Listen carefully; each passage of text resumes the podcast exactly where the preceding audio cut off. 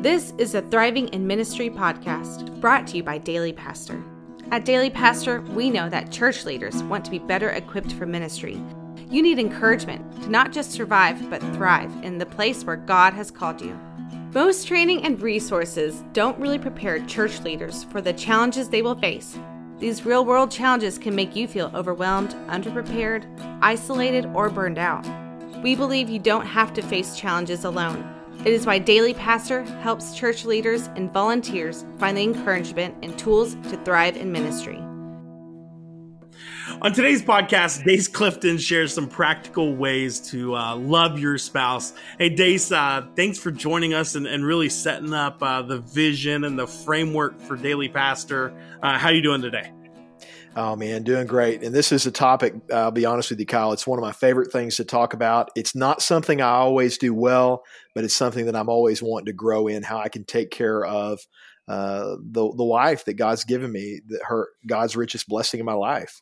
Yeah. And, and so share a little uh, personal about you, your, your wife, Jackie. I know you got a couple kids. Uh, my wife is Meg. We got a daughter, Reagan. Uh, we're kind of in that adoption process now. So, uh, but share a little bit about uh, yourself and how did, how did you and Jackie meet? Yeah, you bet. So we met uh, actually while we were at college at Tarleton State University, and I was an upperclassman. She was two years younger than I.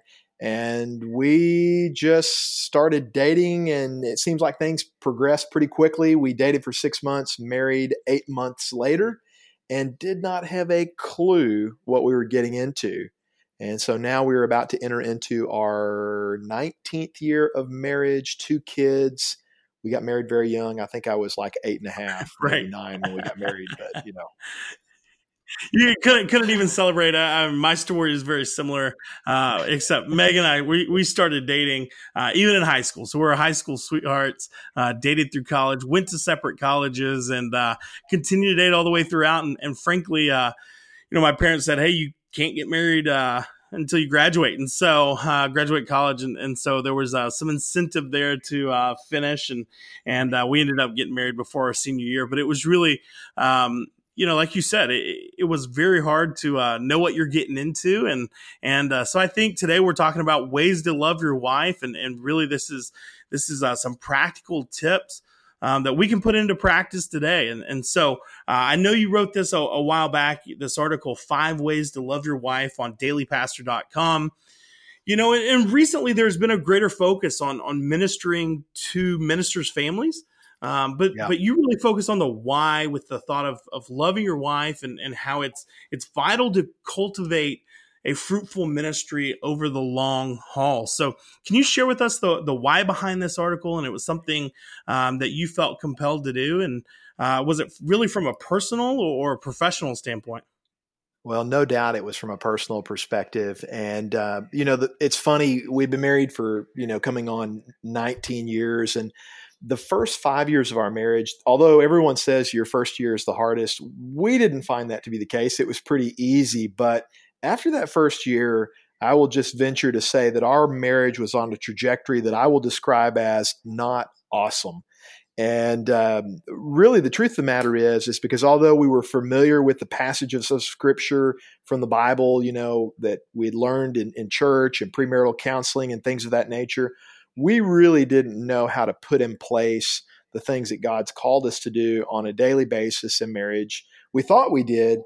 And then the other thing I think that really was a hindrance for us early on in marriage, I went into marriage with the mindset that if I do what I'm supposed to do, the other person is going to do what they're going to supposed to do, and things are going to be good. It's like that fifty-fifty mindset with marriage. Right.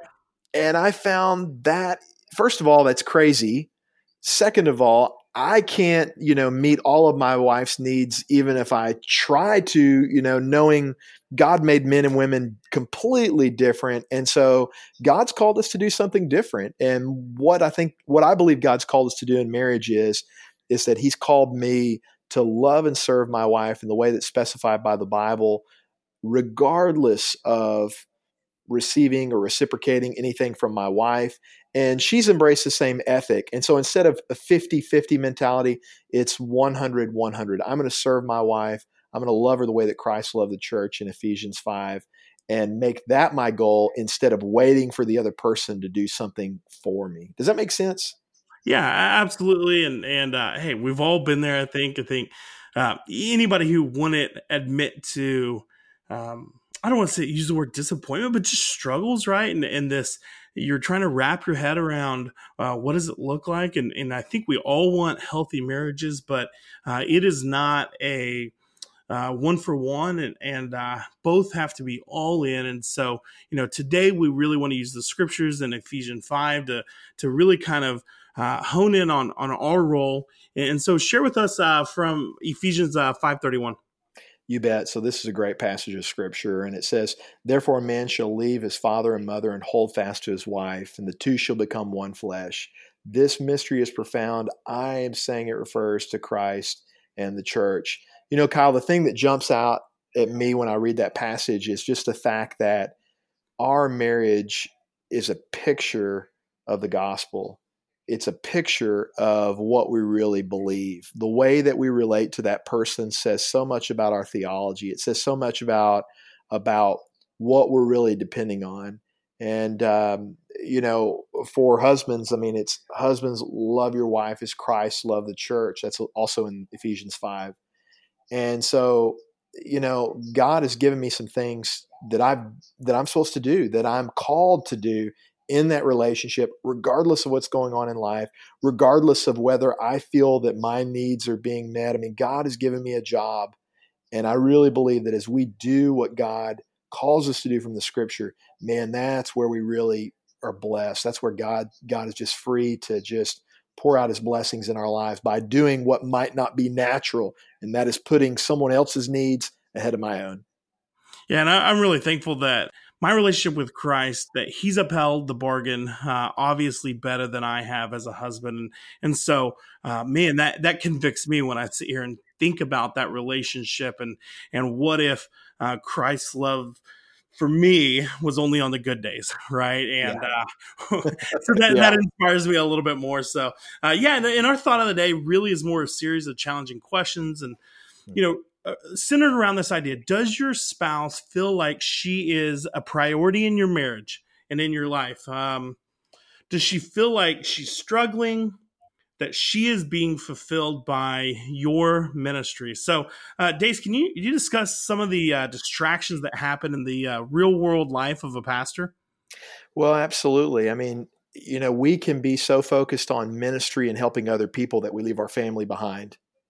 And that's the bottom line. We can be so focused, and people look to us like, you know, we have answers, and everyone, it seems at times, might have a problem and they want their pastor to speak into that.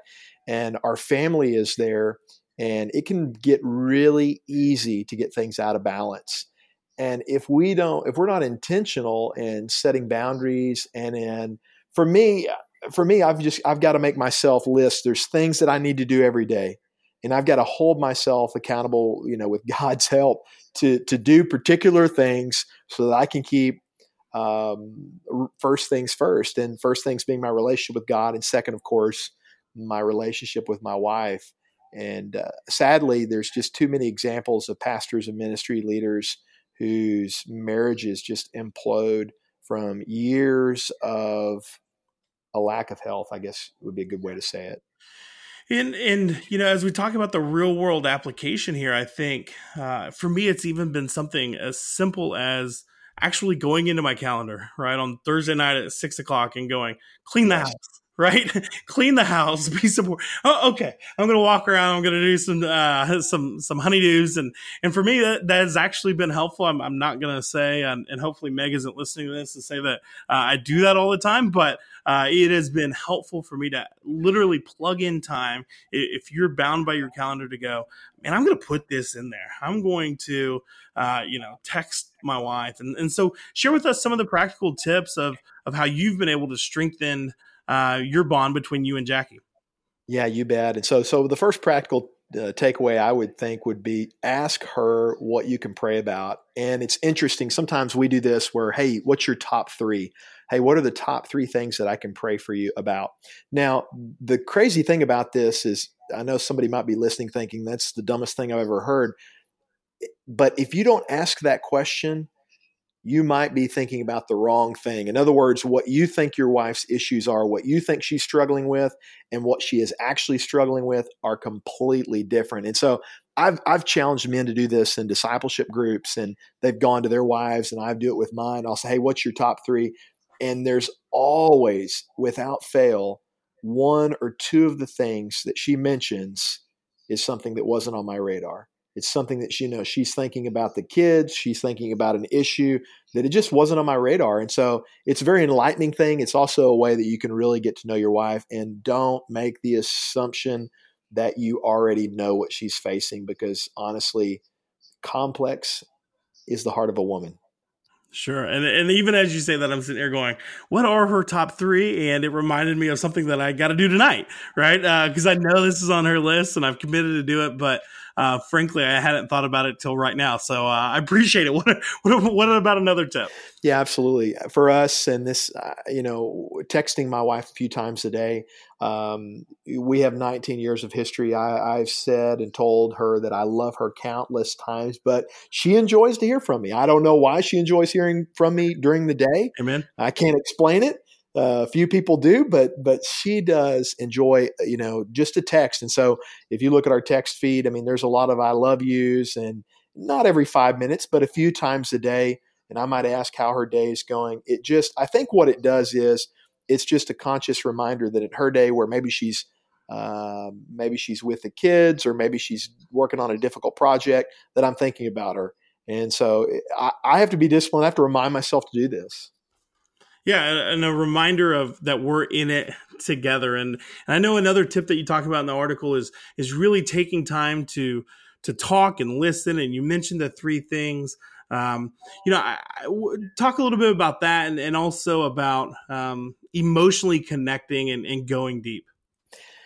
Yeah, absolutely. And so basically, you know, this is another aspect of our relationship where we've got to be intentional, and uh, we have to pay attention to what's going on in our wives' hearts and ask them, you know, our wives are, are some of the God's greatest blessings in our lives. And But when things aren't right there, and when that relationship is strained, I mean, we're not going to be the men that God's called us to be when that relationship is, is is struggling. And so for me, it's really about maintaining some margin to slow down and take some time every day uh, just to ask what's going on, you know, and listening. You know, I'm happy to, sometimes I just, I just want to, I, I think as a man, I just want to relax. I just want to turn the T V on, want a little E S P N, maybe check out a book that I've been wanting to get through. And I'm happy to be there in my little fortress of solitude, if you will.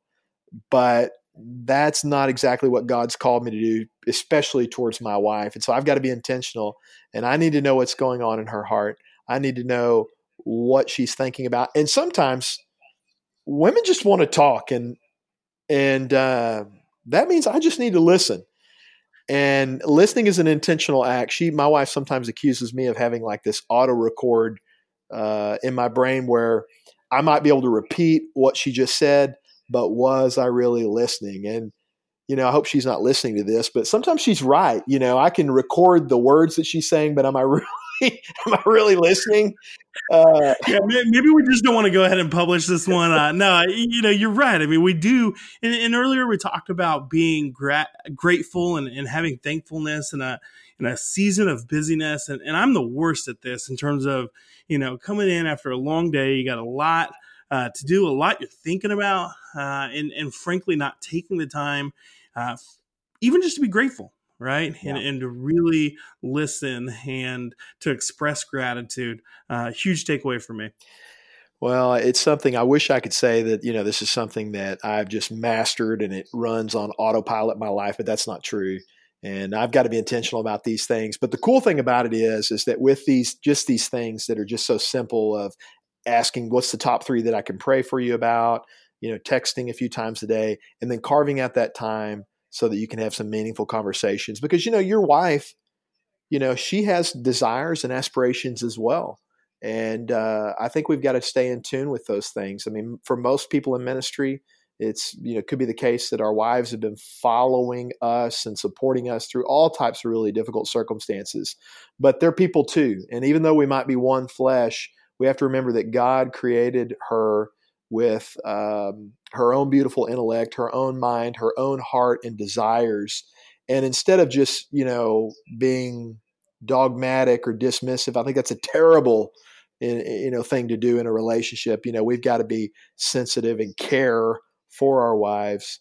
And uh, I think, you know, the bottom line is, is when we do that, there are untold benefits to that, some of which I can discuss on a podcast, others I can't. Yeah, well, we'll leave that for another time. So, uh, hey, Dace, I appreciate you sharing, and I can't help but think that growing a healthy and strong marriage takes time, effort, uh, and discipline over the long haul. Like you said, this isn't a, a perfect science, and it will certainly change uh, as we move through our life and in our marriage. Uh, really important thought for me today. And and so I know my wife will appreciate some of these insights and, and practical tips. And, and I hope that Dace's words have been helpful for you today as well. Yeah, absolutely. And I do hope you enjoyed the podcast. And that's why we're here. We exist to inspire church leaders and ministry people to so that they can be effective in their ministry and really just to fulfill their potential before God. And so if you've got other topics that you'd like us to cover in future episodes, hey, be sure to send us an email at the daily pastor at gmail dot com. That is the daily pastor at gmail dot com. Have a blessed day. Here's how Daily Pastor supports church leaders. First, register your email to get access to our latest content. Second, subscribe to our podcast and follow us on social media. Third, get the encouragement and tools you need. This is a Thriving in Ministry podcast.